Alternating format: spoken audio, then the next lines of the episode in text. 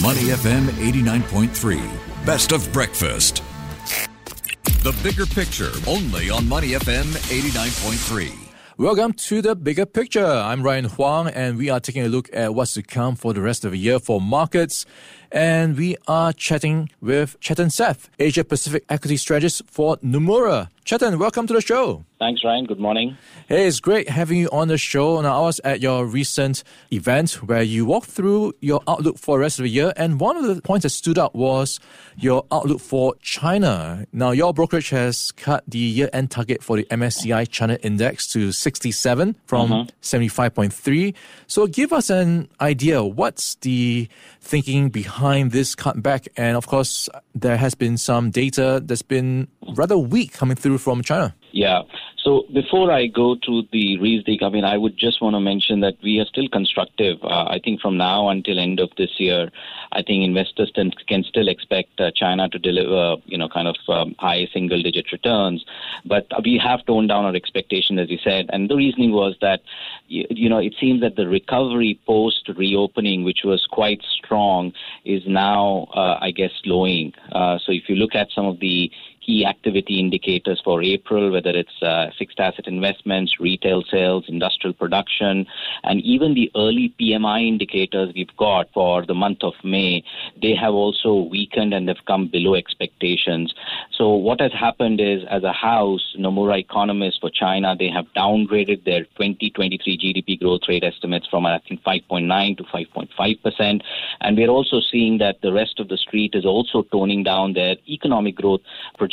So as that happens, we've also toned down expectations on earnings for China. But net net, I would say we're still constructive uh, and we still see value in China stocks. All right, Chetan, we are seeing some weak data. Maybe we can unpack it that and look at some of the underlying factors and maybe how long that could last.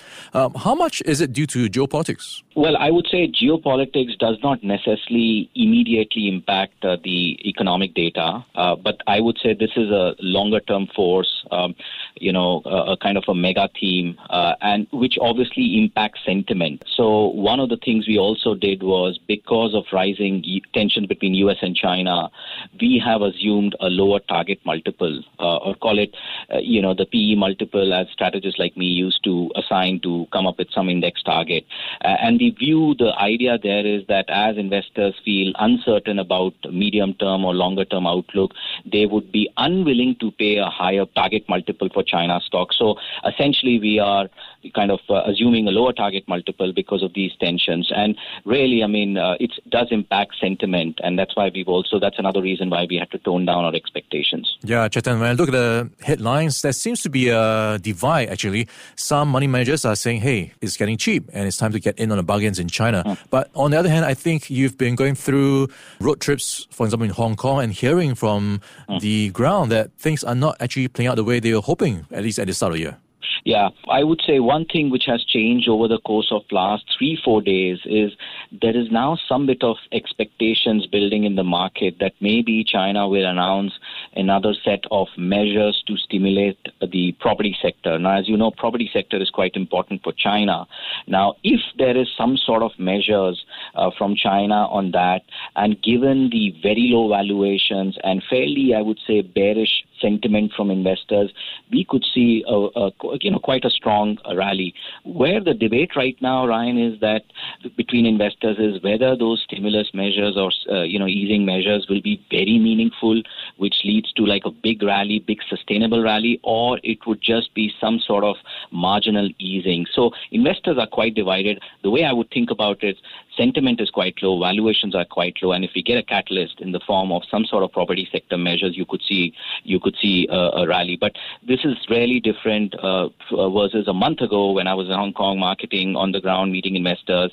You know, and sentiment was quite, I would say, bearish. People were questioning the sustainability of the recovery, and people were also saying that look, um, you know, the easing or, or stimulus has not been enough to stimulate growth. Now, talking about sustainability, Chetan, uh, what is the momentum like behind the AI theme? Mm. We are seeing quite a bit of run up around names that have to do with AI. Yeah, I think this is a mega team, and uh, I, I, think we as a house are quite excited. You know, in Nomura we have uh, many analysts who uh, who look at uh, AI as a theme, and we cover many of these stocks. Uh, I, think we are at the beginning of this mega theme, uh, and in Asia, I would say, I mean, as you know, in, in, in US, some of these AI stocks have done very well. I mean, I would say from an Asia perspective, there are many stocks here which are also beneficiaries of this AI thematic. So we've got tech hardware companies in Korea, Taiwan. You know, some some of these companies produce memory. Some of these companies actually produce chips, which actually go uh, in the making of these uh, supercomputers. So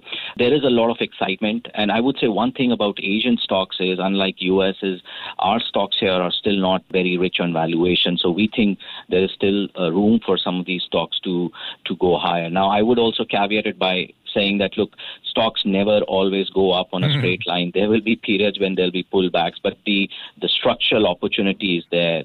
And I think um, uh, my sense is if we do get any pullbacks, I think some of these pullbacks might be bought by investors. Yeah, it sounds like um, anything to do with AI is catching on retail investors. So is the value still there when you look at markets in Korea and Taiwan, or have they become a bit too pricey? Not really. I won't say these are pricey markets. Actually, definitely Korea is not. Maybe Taiwan, you can get you can say that maybe it's getting a bit toppy, but clearly that you know, if you compare Korea, Taiwan with, you know, some of the valuations in U.S. or specifically, you know, some of these popular uh, stocks like Nvidia, you know, they are very low here in, in our part of the world. So I don't think so valuation is a concern. And one of the things I will also mention, Aaron, here is that in the early stages of uh, any of these mega themes, what typically happens is, you know, valuations optically become quite rich uh, because the investors are willing to pay a premium and the hmm.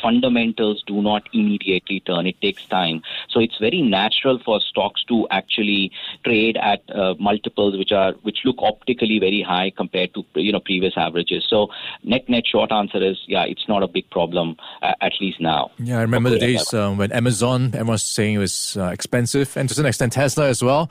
Uh, talk about That's EVs. Right. What's mm-hmm. the play here? Are we looking at Indonesia? Well, uh, Indonesia is quite interesting. I mean, as you know, Indonesia is one of the world's largest producers of nickel. You know, a lot happening on the ground in Indonesia. You know, in the past, uh, Indonesia used to you know, take out nickel from the ground and just export raw ore to the rest of the world.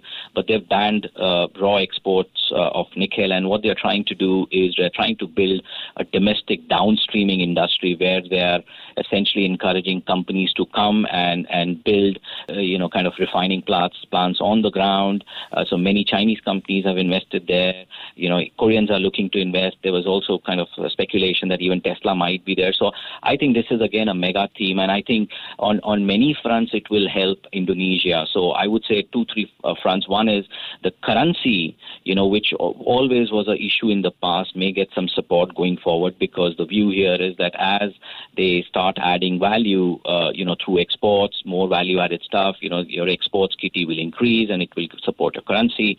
Second, just in terms of job creation, and third, you know, as the economy grows and you know you you know you start generating sustainable GDP growth rates of let's say five six percent uh, you, you know, it will help your credit growth. So there is an opportunity there. And from our perspective, uh, I mean, we think the opportunity, the indirect opportunity to play that theme is through some of these Indonesian banks, uh, you know, uh, in Indonesia. Of course, people can play that opportunity through nickel plays mm. also, but, you know, they have their own cycle. So, uh, you know, some of these commodities are very cyclical. So there's always a risk. But from our side, I think banks are a better indirect way to play that theme. All right. Banks in Indonesia to play EVs and Korea and Taiwan possibly for chips and still constructive on China but cutting back to some extent.